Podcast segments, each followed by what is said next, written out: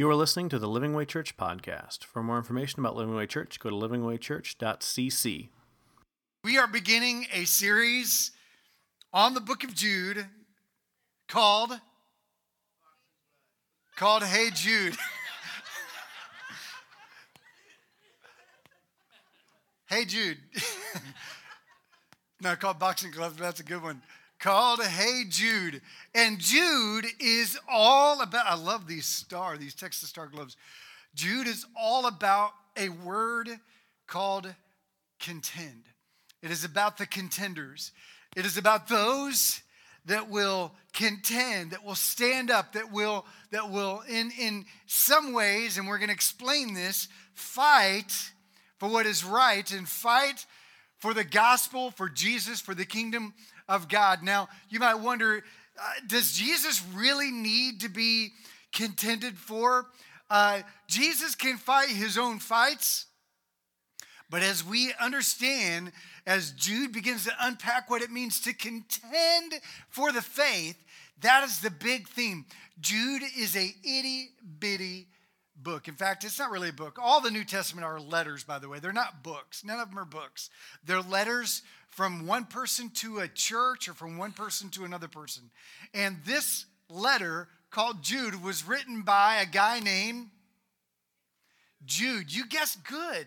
That's good. Written by a guy named Jude. And Jude challenges us to contend for the faith. Now, when it comes to contending, there's the opposite of contending, which would be to cower, to back down, to give in, to be passive about the gospel or about the faith. Uh, but we're going to talk about also about what is the other side of the contenders in the book of Jude. There's two main character themes in the book of Jude, and one is the contenders and the pretenders. And today we're going to talk about the pretenders, and we're going to talk more about the contenders next week as well. But today we're going to focus on the contenders. Now, I'm going to come back to the gloves here in a minute. If you have the book of Jude uh, uh, with you, if you have your Bible, go ahead and pull it out. We're going to talk a little bit about it. The major theme, obviously, is contending. Ultimately, we have two choices we are a contender or we are a pretender, and I'll explain that. Either you live in freedom or you will live in fear. Either you will be proactive or you will be passive. Either you will serve or you will seek to be served. The challenge in Jude is to contend.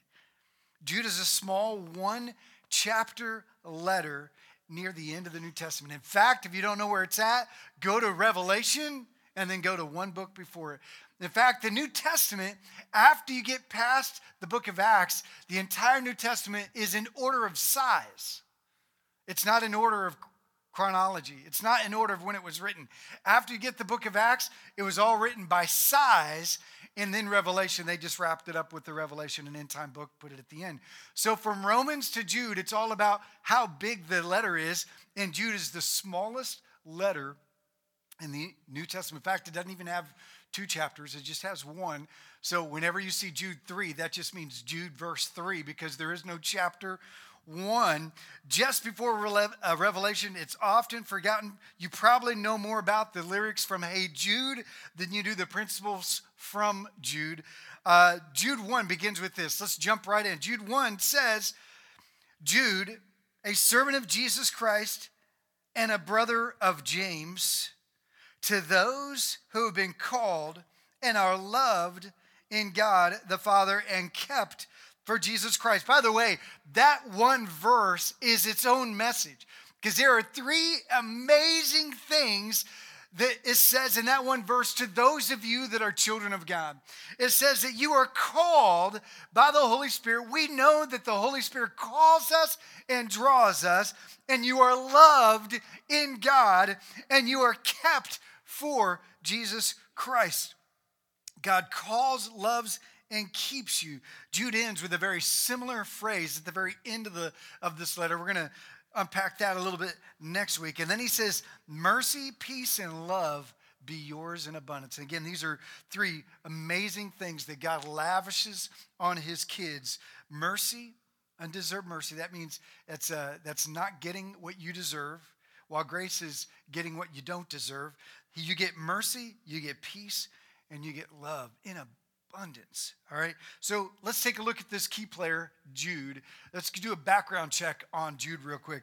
Uh, the letter is basically was meant to be a letter of appreciation. However, apparently something happened just before he wrote this letter. And as we find out in verse 3, he changes from a letter of how awesome it is to serve God with you to a real fast, hardcore, slam dunk letter of warning. It is a warning of false teachers, and it is a warning to false teachers. In fact, almost the majority of the letter is a warning to false teachers, not just a warning about them. Judas is his full name. Now, if I'd have said turn to the book of Judas, you'd have thought, he wrote a book. Judas is ever since the betrayal of Jesus, Judas has had uh, that name has just kind of been on the, the name you never want to name your child. You know, like there are people who name their, peop, their, their kids all kinds of strange names out of the Bible. Uh, I don't know anybody that's ever accidentally named their kid Judas. You know, there's been like uh, Zerubbabel and, and different bad kings of the Bible, good kings of the Bible, bad characters of the Bible. I mean, if it's a Bible name, they get picked, but not Judas anymore, right? So Judas actually is the guy who wrote this letter.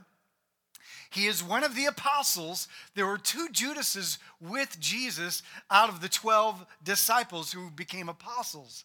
And Judas, the apostle, not Judas Iscariot, the betrayer, uh, is the letter writer here. And, and over the course of time, because Judas kind of took on this kind of negative connotation, they, they, they basically began to call the letter Jude, okay, to, to uh, separate him. His name is Judas. He is the half brother of Jesus.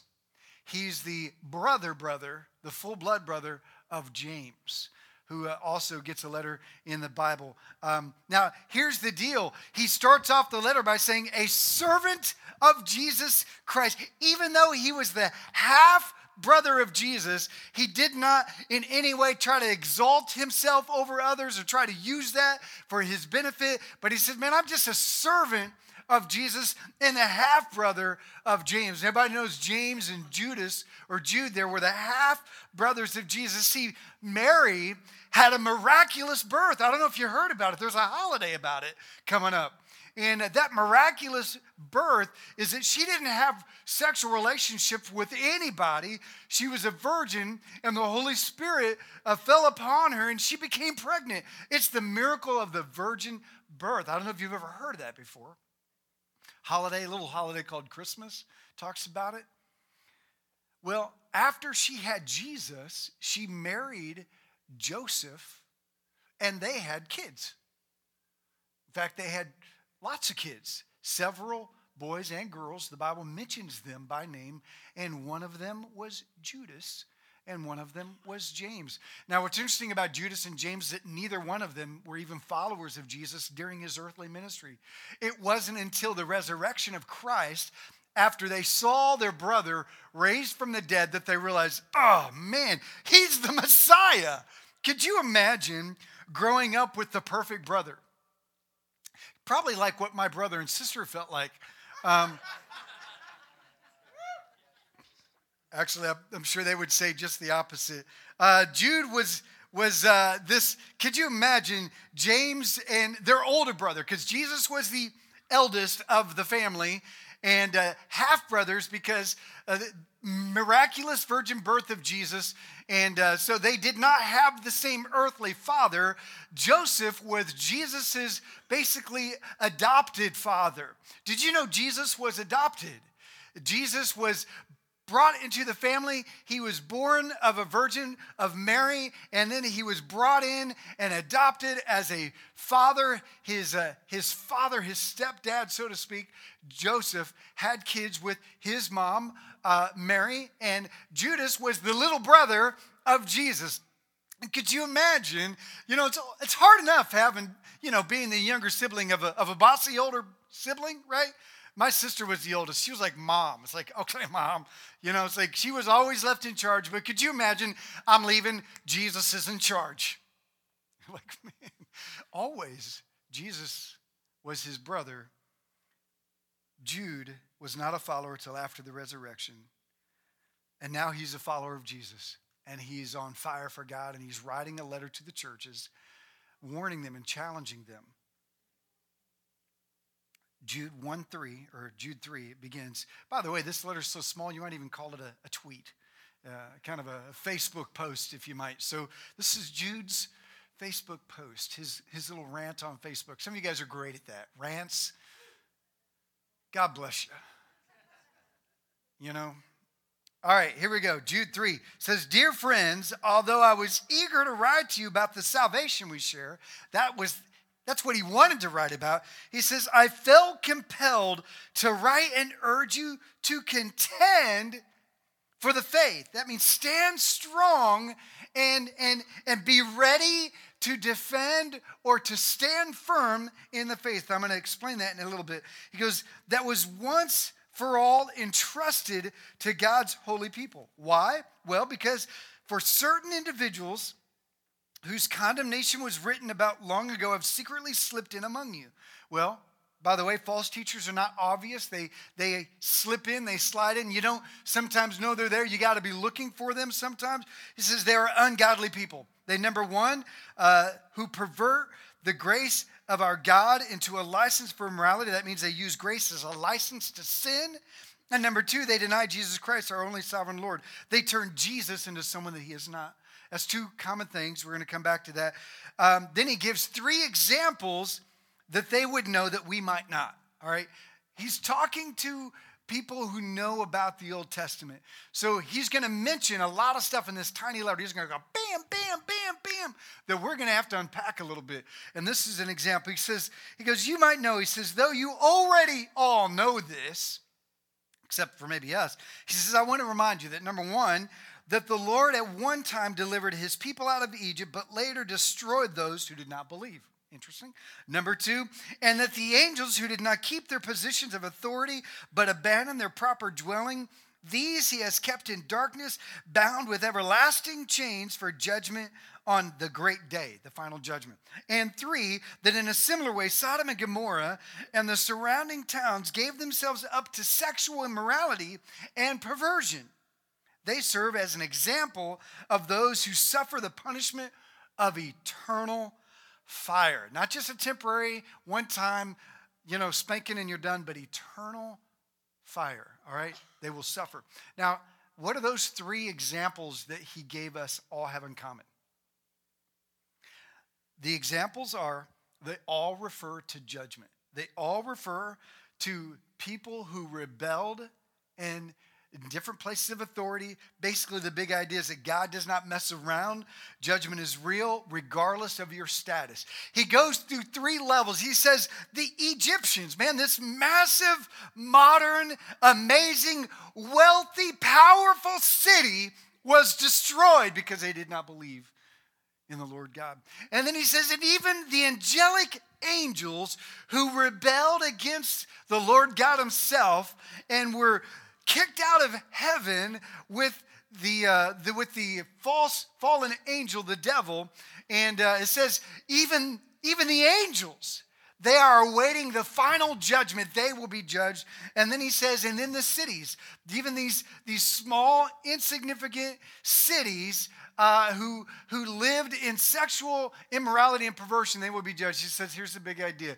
Don't think that you are going to slip out of god's view and be held accountable for your actions. He says, guys, listen, there are false teachers, there are pretenders among you. And I, he says, right off the front, he says, I want to remind you, and you all know this, he says, judgment will come regardless of the status, regardless of the position.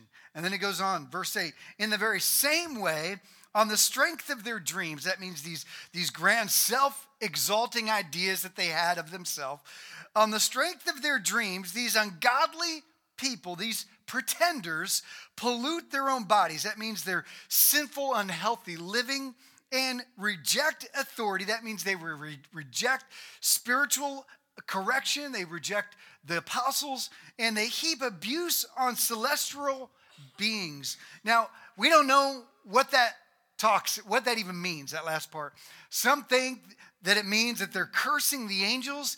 And uh, other translations believe that, that celestial beings means people in authority, meaning that they, that they heap curses on God's messengers, the apostles. That's kind of what I believe it, it says. And then he says this, verse 9, but even the, uh, the archangel Michael, if you've ever seen Supernatural, um, their portrayal of Michael is inaccurate. I'm just saying. Some of these movies, uh, TV shows, uh, you know, I remember the movie Michael with John Travolta, how uh, the, the angel Michael came down to earth and he was like all bummed out because he had to go back to heaven. It's like, man, I sure do miss this place. You know, I'm like, uh, I don't, we will not be missing this place. All right. And Michael is not, you know, some, you know, boot scooting, you know, drunk. All right. Um, who loves Scientology as, as well. So it says, even the archangel Michael, uh, when he was disputing with the devil about the body of Moses, uh, did not himself dare to condemn him for slander, but said, The Lord rebuke you. Now, that story that he just mentions isn't even in the Bible. All right? It's in another writing that has been long lost. But here's the big idea. He says, Even the archangel Michael knew who was boss. He says, But these eggheads, these pretenders, they have no idea who they are messing with. Even the great Michael, the archangel, had enough sense to never do anything outside of the authority of Jesus. Jude, by the way, reminds us that the devil is real here. All right? He is not a symbol, he is not a force, he's not just a picture of good and evil. He is a being, he is real. And then he goes on to say, Yet these people, the pretenders, slander whatever they do not understand, and the very things they do understand by instinct, as irrational animals do, will destroy them. That means they're spiritually blind, and like wolves, they attack and tear apart the truth. Guys, man, he just unloads on these guys. And then he gives three comparisons that we're going to unpack. Three comparisons of things they would have known that probably you don't know. And it's going to like blow your mind when you realize, whoa, man, these guys, these pretenders, were out to destroy the church of God. And this is what it says. Verse 11, he says, Woe to them, those pretenders, woe to them, for they have taken, number one, the way of Cain. They have rushed for profit into number two, Balaam's error. And they have been destroyed in number three, Korah's rebellion. All right. Anybody know any of those stories? Raise your hand if you know anything about the way of Cain. Maybe you've heard of Cain and Abel. The story of Cain and Abel is very simple. Here's what happened.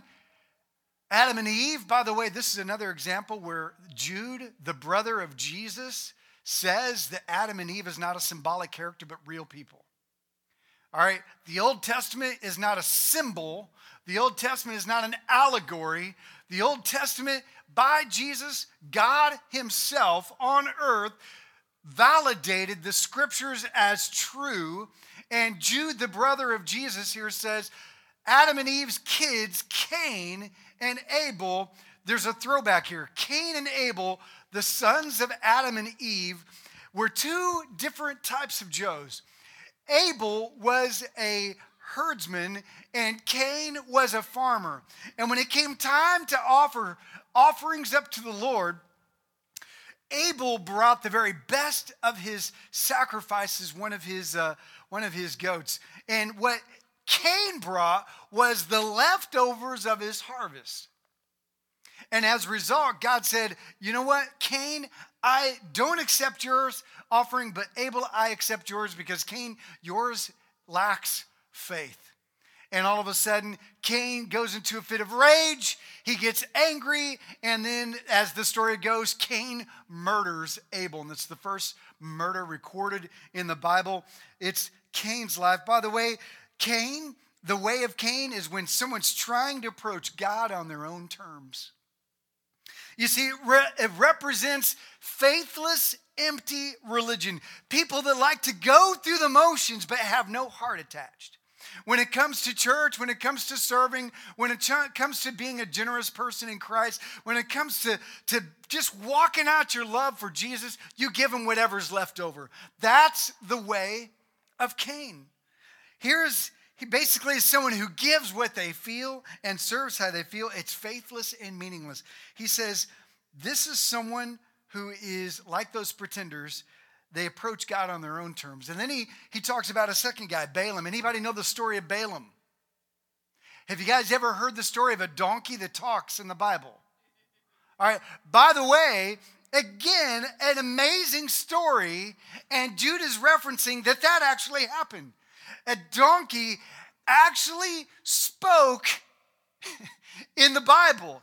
A miracle. Yes, the Bible is a miraculous book. I mean, to walk with God is to believe in miracles. And for some, that's a hurdle because they don't believe in the miracles. I mean, the, our whole faith rests on a miracle, the resurrection, of course.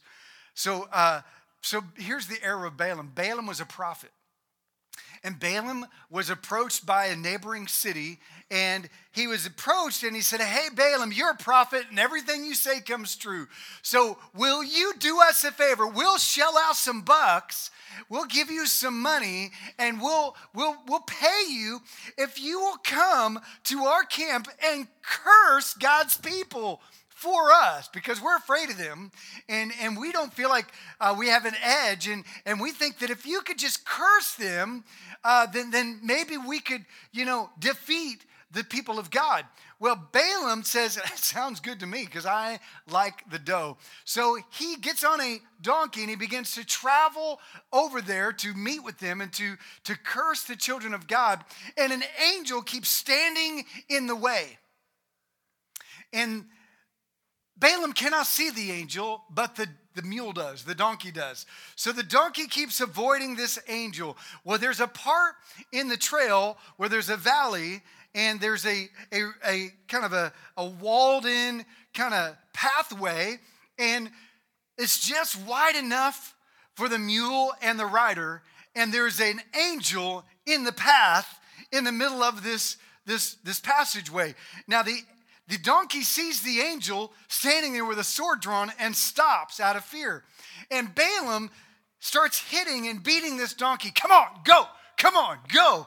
And every time he goes, the donkey keeps kicking and banging his legs on the side of this little kind of pathway, and he keeps beating, beating the donkey. And then all of a sudden, in the midst of this beating, God loosens the tongue of the donkey, and the donkey says, no.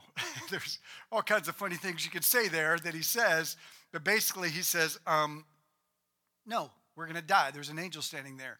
The Lord is telling us, do not go. And then the angel appears and says, Balaam, you are a fool. Uh, you cannot curse what God has blessed. Uh, if you go, you will be heaping curses upon yourself, and you should not go. Balaam then says, I'm sorry, you're right. And the angel disappears and he keeps on going and he shows up and he gets paid to curse Israel. But all of a sudden, when he's about to curse Israel, the Lord stops him and he says, uh, Apparently, I can't curse who the Lord has blessed. So instead of me prophesying a curse, let me tell you how you can trick them. And so Balaam then begins to say that if you'll send your women over there, uh, they'll, the men will all go crazy for the women and they'll fall into adultery and idolatry, and, and you can go in because God will then uh, lift his hand off them. So um, that's how that story goes. And it was, it was a terrible, and Balaam is actually mentioned throughout the Bible. He was hired out uh, to use his gifts to curse God's people. Balaam's error represents trying to use God for your own gain. He says there are those in the body of Christ, there are those in church that just like Balaam, uh, they represent the greedy. They represent the self serving church attenders or people, the leaders, using God, using church, using religion, using people to get what they want to make their life better. There's a lot of Balaam pastors out there. There's a lot of Balaam apostles or preachers or guys on TV. There are people out there who walk in the error of Balaam, as Revelation says, the spirit of Balaam, who basically out there to deceive people, to deceive God's people for their own selfish gain. And then he says there's a third one, and this is the Korah. Now, I would be shocked if anybody knows who Korah is. Anybody know the Korah story? A few of you, very cool. Some of you have probably heard of Cain and Abel. Many of you probably heard of the talking donkey, but maybe you've never heard of Korah. Here's the Korah story in a nutshell. By the way, all these passages and additional verses about their stories are in your worship guide. In number 16, Moses is leading the people through the desert, uh, you know, during the wandering years. And Korah is this guy in, in the tribe, uh, in the tribe of Levi, who basically doesn't like Moses' leadership. So he starts a coup. He, he stirs up a lot of rebellion among the camp. He gets an army of people and a bunch of guys on his side, and they come pounding on, on uh, Moses' tent, and they said, Moses, your time is up. Election time, and we have decided to boot you out of office, and we're coming in because we don't like your authority and we don't like how you're leading things. Now, it did not turn out well for Korah. Uh, he tried a hostile takeover of Moses' leadership to get what he wanted and to get his ways and to get his agenda and to get his plans and to get uh, the, the things that he wanted. Uh, and he was going to basically lead everybody back to Egypt, is what his plan was. He was says, you know what, this is pointless. You know, you've brought us out of the land of milk and honey to go to a land of milk and honey that's guarded by a bunch of you know, treacherous armies. And so we're just going to forget the promised land. And, and he says, I think we should all go back to Egypt. Well, as the story unfolds, it turns out really bad for Korah and really bad for his followers. They all end up dying, and it's, just a disaster. So Korah's rebellion represents this someone who's trying to serve God on their own terms. It represents the rejection of God's appointed leadership, the apostles. it, it is those in the church today who deny the scriptures of the apostles and stir divisiveness over the Bible. Guys, the Bible has been given to us by the Lord God Himself, miraculously sustained and preserved miraculously. If you don't understand how the Bible can be trusted, in January we have our Living the Way course, and we have a whole month where we talk about where the Bible came from, how can it be trusted, where did it come from, what about all the books that didn't make it in, who picked the translations, all that. We talk about it all. When you put the Bible to the test, it's the most ancient manuscript, the most numerous in number ancient of ancient manuscripts, the most reliable of all ancient manuscripts that are alive today. Now, it is reliable as a book, but it does take faith to believe in what it says. But when you say that I'm only going to pick and choose the parts that I like, then basically you have Korah's rebellion. Because God gave the apostles authority to give us the rest of the New Testament. And we, when we deny the New Testament, when we don't like Paul's letters, or when we explain away Peter's letters, or when we try to give a reason why Jude, what we're reading today, should not be included as divinely inspired from God, you are falling in the realm of Korah's rebellion, who deny the apostles' authority, which is the problem with Korah. So Jude says, stay away from these so called pretenders, these so called Christians, avoid them like the plague. And then he goes on. That one verse, those three stories, all right, he goes on, verse 12. Then he really cuts loose. You think he hasn't cut loose yet? then he goes, he goes, these people, these pretenders are blemishes at your love feast. That means at communion. By the way, we break bread every every week back here. You know, you a wafer and, and some juice reminds us of the body and the blood of Christ. The early church, they didn't have shot glasses of, uh, of grape juice. You know what they had? They had a meal. And these love feasts represented the last dinner with Christ. And they broke bread in honor of his broken body. And they, they drank fruit of the vine to represent his poured out blood for us. He says, he says, These people, however, are blemishes, giant, massive pimples at your love feast eating with you without the slightest qualm. He says they're among you and you don't even know it. And they're not even of you, but they're among you. And he goes, They're shepherds who feed only themselves. That means they're selfish. They are clouds without rain, blown along by the wind. That means they're very deceptive. They're like autumn trees without fruit and uprooted, twice dead. That means they're dead, fruitless trees. They are wild waves of the sea foaming up their shame. That means they're reckless and uh, they're wandering stars. That means they lead people astray. And he says, and from whom the blackest darkness has been reserved forever. He says, man, eternal punishment in the darkest, deepest places of the abyss, that's for them. Yikes. Man, Jude is unleashing some serious contention here. He's contending for the faith and identifying, giving us signs of the pretenders.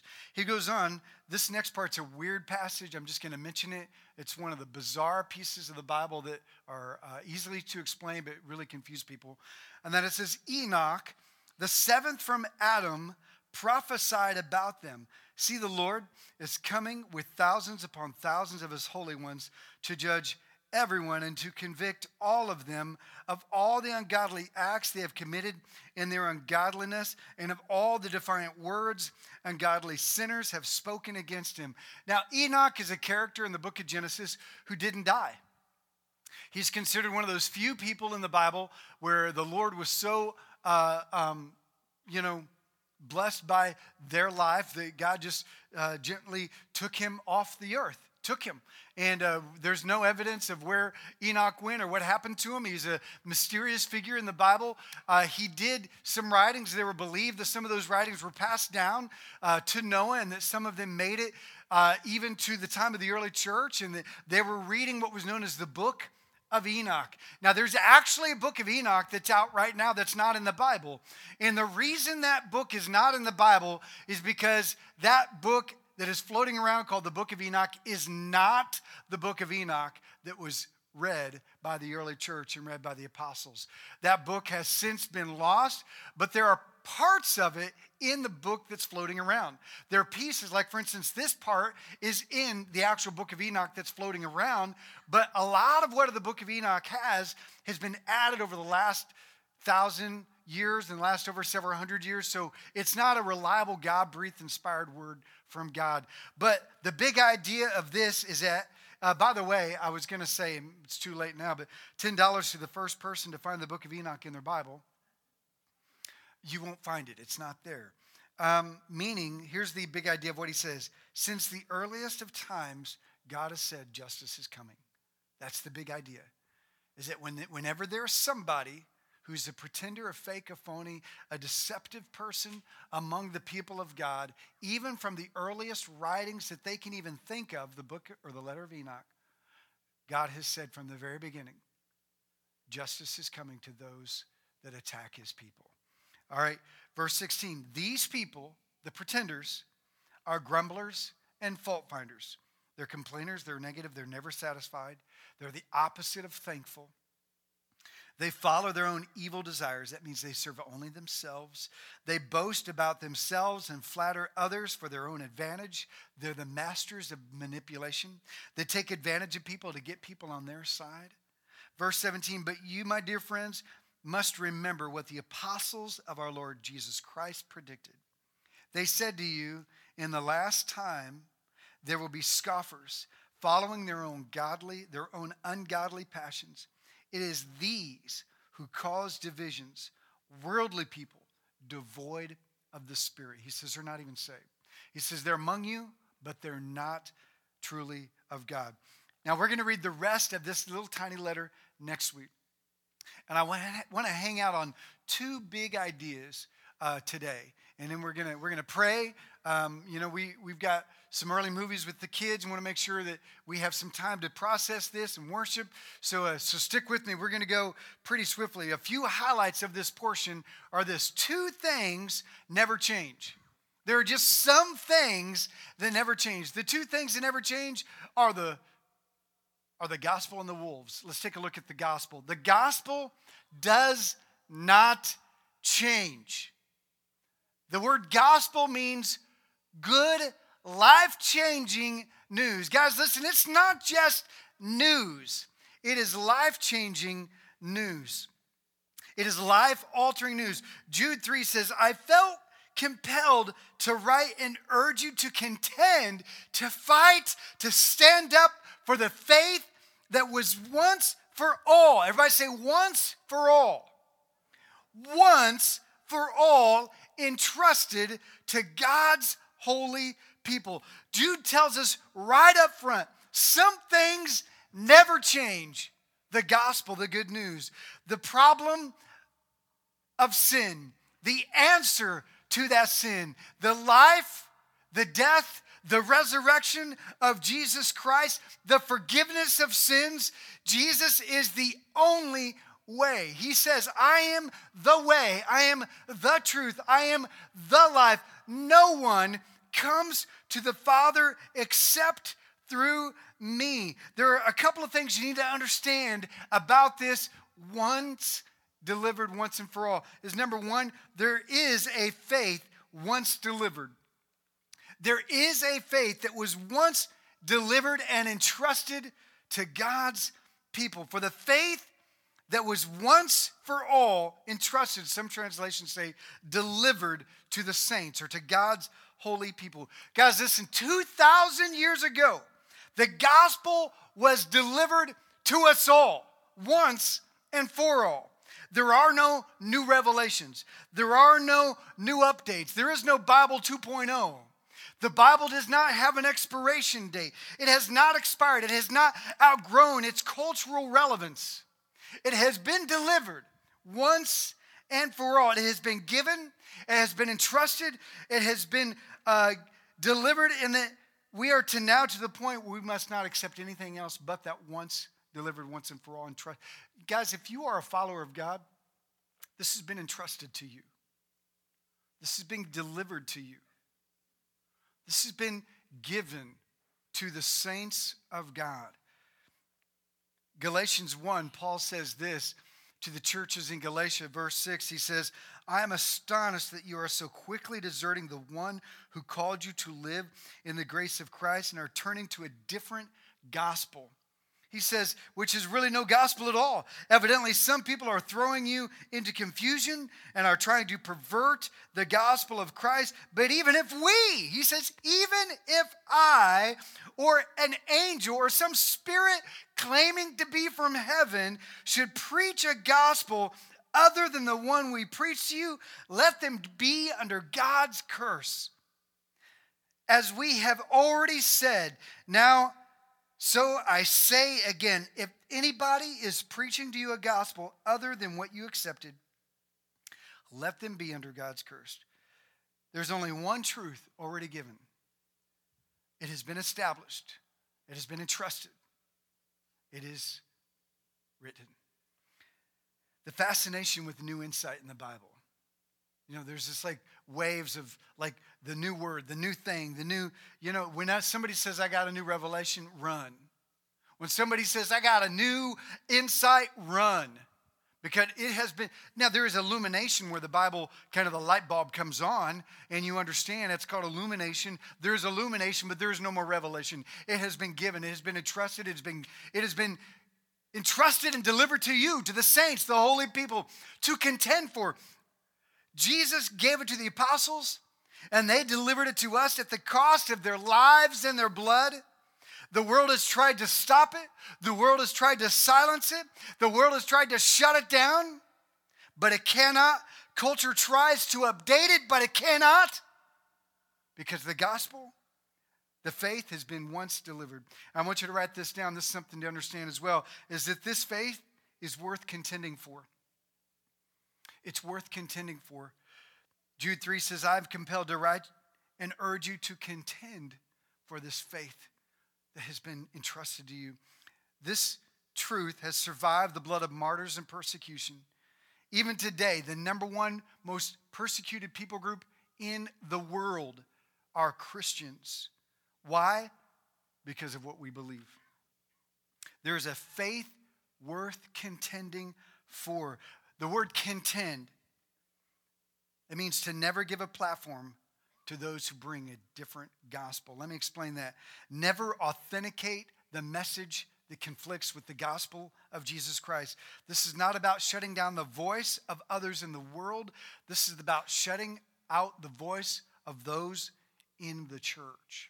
Guys, the church is the place where the gospel is to be proclaimed and from the church to the world. We are not to be out there with megaphones shutting down other voices and other religions. This is not about uh, taking someone's free speech. We are not, we, you know, the Spirit of God moves best when there's freedom for the Holy Spirit to work in people's lives. Okay?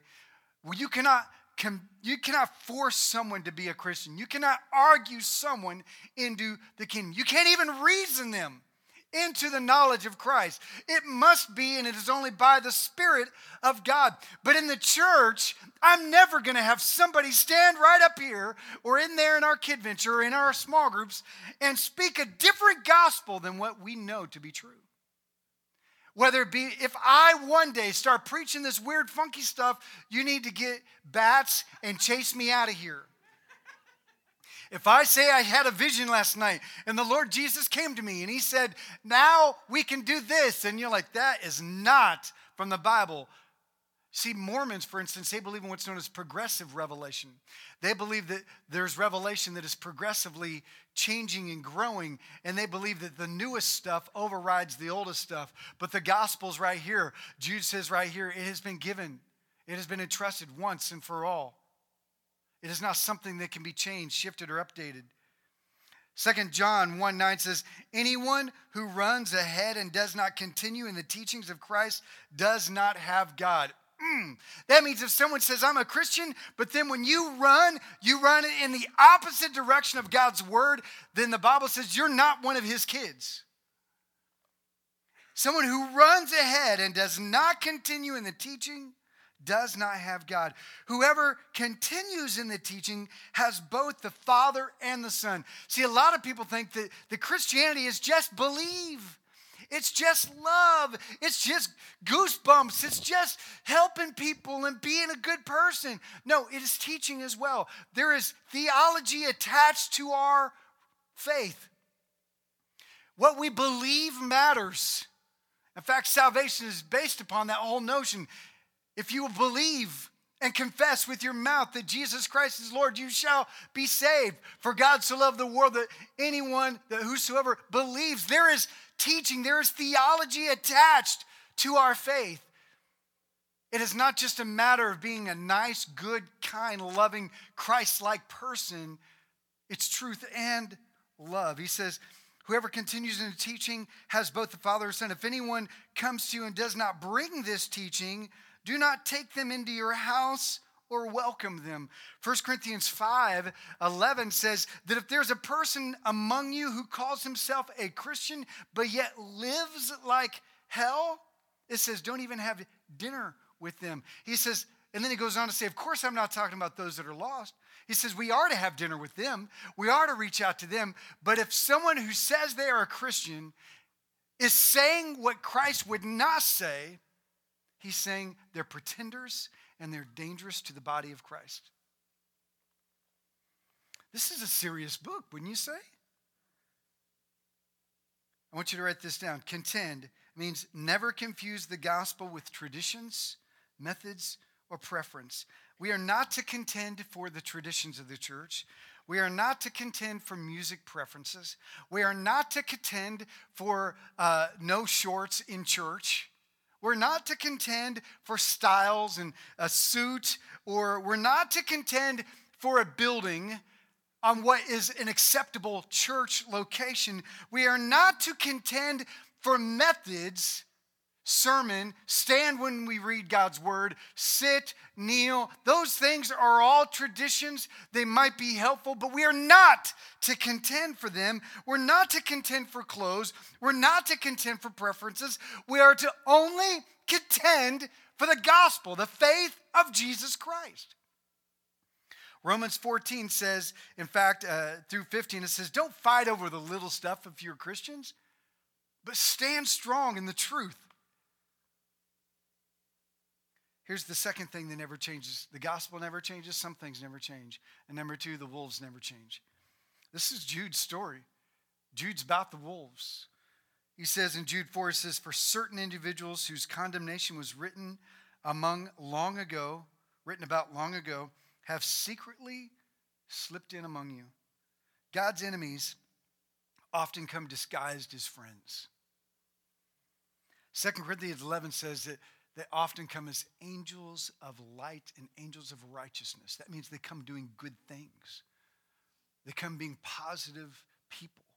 There might be people who are doing good things but could still be a wolf because they're preaching a gospel opposite of the gospel of Christ. And he says earlier, some of these wolves, they don't even realize they're wolves, but they are a wolf and they've slipped in among you. The faith is being attacked from within the church still today. Acts 20, Paul warns the pastors of, at Ephesus. He says, verse 29, I know that after I leave, savage wolves will come in among you and will not spare the flock. Even from among your own number will arise and distort the truth in order to draw away many disciples after them. God's enemies often come disguised as, as his friends. Some of the worst enemies of Christian doctrine are professing Christians who do not hold to the faith that was once delivered to the saints. They don't come as a villain, they come as a friend, often acting as if they're trying to help. Even the serpent in the garden was trying to help Eve, give her some food. Even the enemy at the temptation of Christ in the desert came to help him. Surely you're hungry here. But what he brought was a false gospel.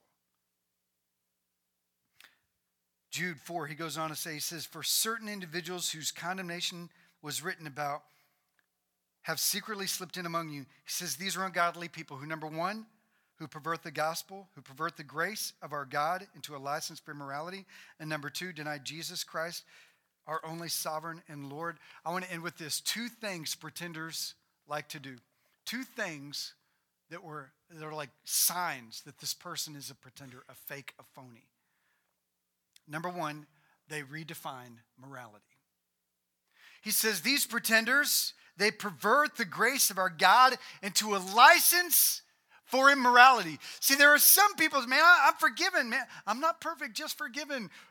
And then they go out and live in a way that is not God honoring at all.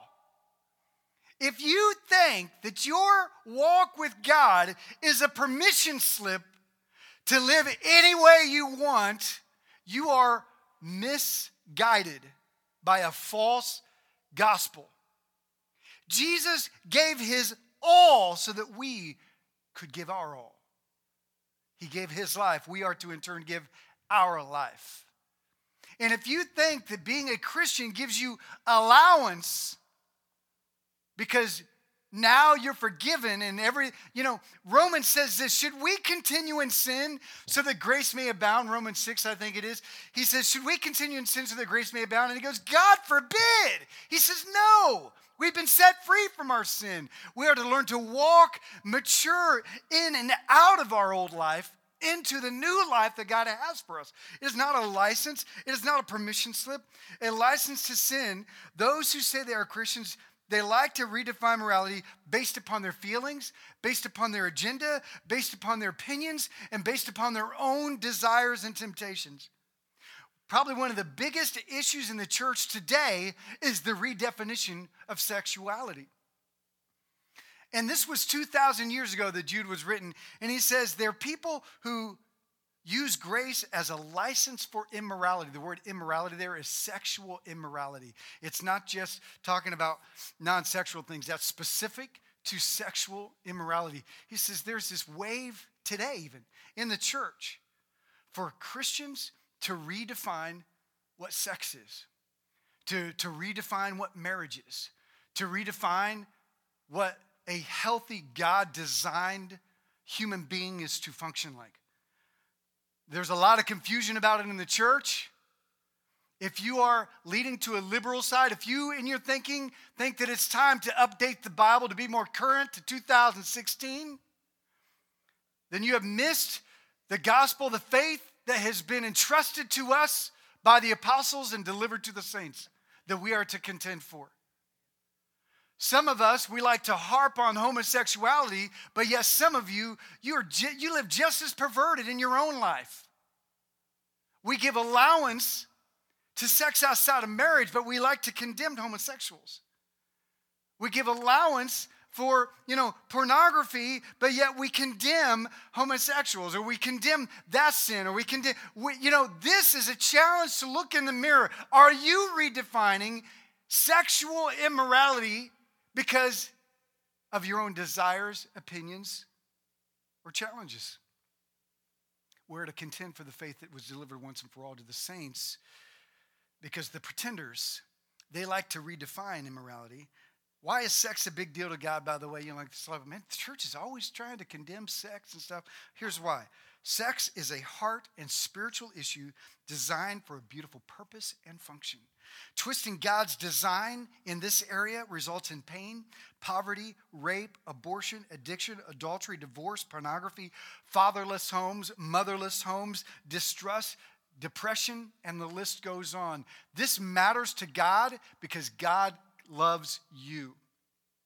God loves you, He designed you, and He knows what is best for you. He knows what is best for human beings.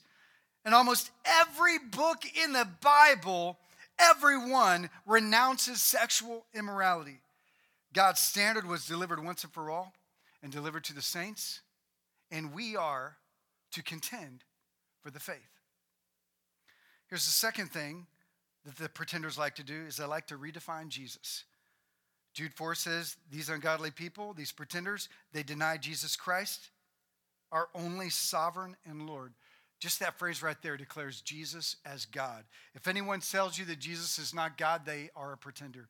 If there's any faith, any religion, or anybody that downplays the authority of Jesus as just a creation, like Jehovah's Witnesses, Jesus is just a creation, the first creation.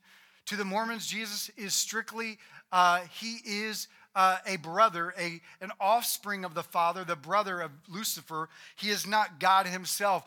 Jude says they denied Jesus as our sovereign and our Lord. Jesus said, I am the way, the truth, and life. No one comes to the Father except through me. There is no other way. Some say, well, that seems real intolerant, Ted. It is intolerant, but it is very inclusive because he says, Come all, come all, come all who are weary and heavy laden, and I will give you rest. Somebody say, well, they're sincere, but they're sincere. They're good people. They're kind people. They're loving people. Well, Jesus is still the only way. The wrong path is still the wrong path, even when you think you're going the right direction. You know, uh, I used to come down to the West End, and uh, I used to get lost a lot coming downtown uh, when I was uh, in college. And I used to go down there and go witnessing. I used to like every weekend at the West End or Deep Ellum.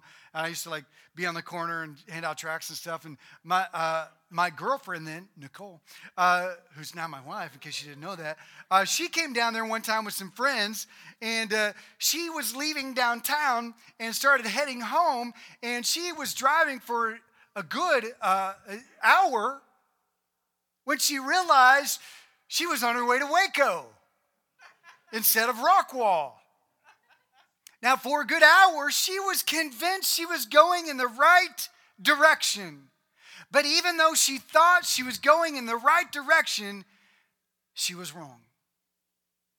She was wrong.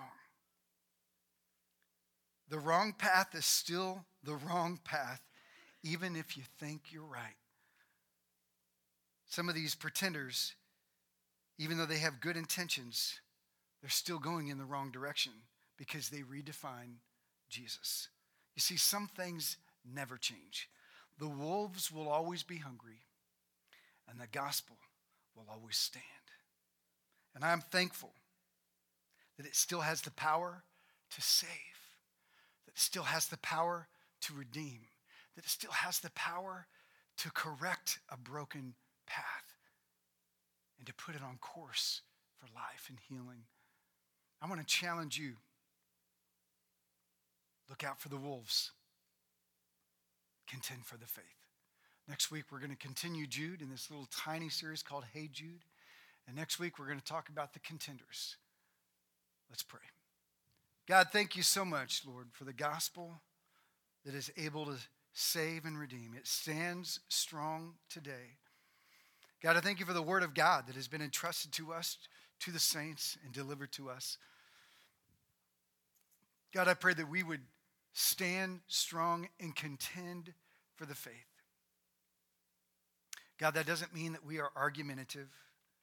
It doesn't mean that we fight with people. It doesn't mean that we are angry. God, help us to know that it doesn't mean that we become combative. But Lord, let us respond with grace and with boldness, with love and with truth. God, let us contend for the faith. God, I believe there's some people here that need to know the power of the gospel. If you're here today and you say, you know what? I want this, Jesus. I want this truth. I want this life that has been preserved for you, for me. Then I want to give you a chance to say yes to that gospel, that saving gospel that still saves lives today. If you're here today, I just want to lead you in a prayer. I'm going to invite all of you to say this prayer with me if you'd like. Uh, let's say it out loud. Dear Jesus, here's my life. Forgive me of my sin. Wash me clean. I live for you. Fill me with your spirit. Show me how to walk with you. Mature me in your word. In Jesus' name, amen. If you prayed that prayer, could you do me a favor here in a moment? We're going to take up the offering. Sean's going to pray for it. If you could just fill out that connection card and say, you know what, I made a decision, or I'd like to know more about this Jesus that you talk about. Maybe today wasn't your day, but you'd like to talk more about it. I'd love to talk to you more about this faith that was delivered to us. So uh, fill out that connection card and let us know what, what God's doing in your life. Thank you for listening to the Living Way Church podcast. If you enjoyed this message, we hope you come visit us in Garland, Texas. For directions and more information about the church, go to www.livingwaychurch.cc.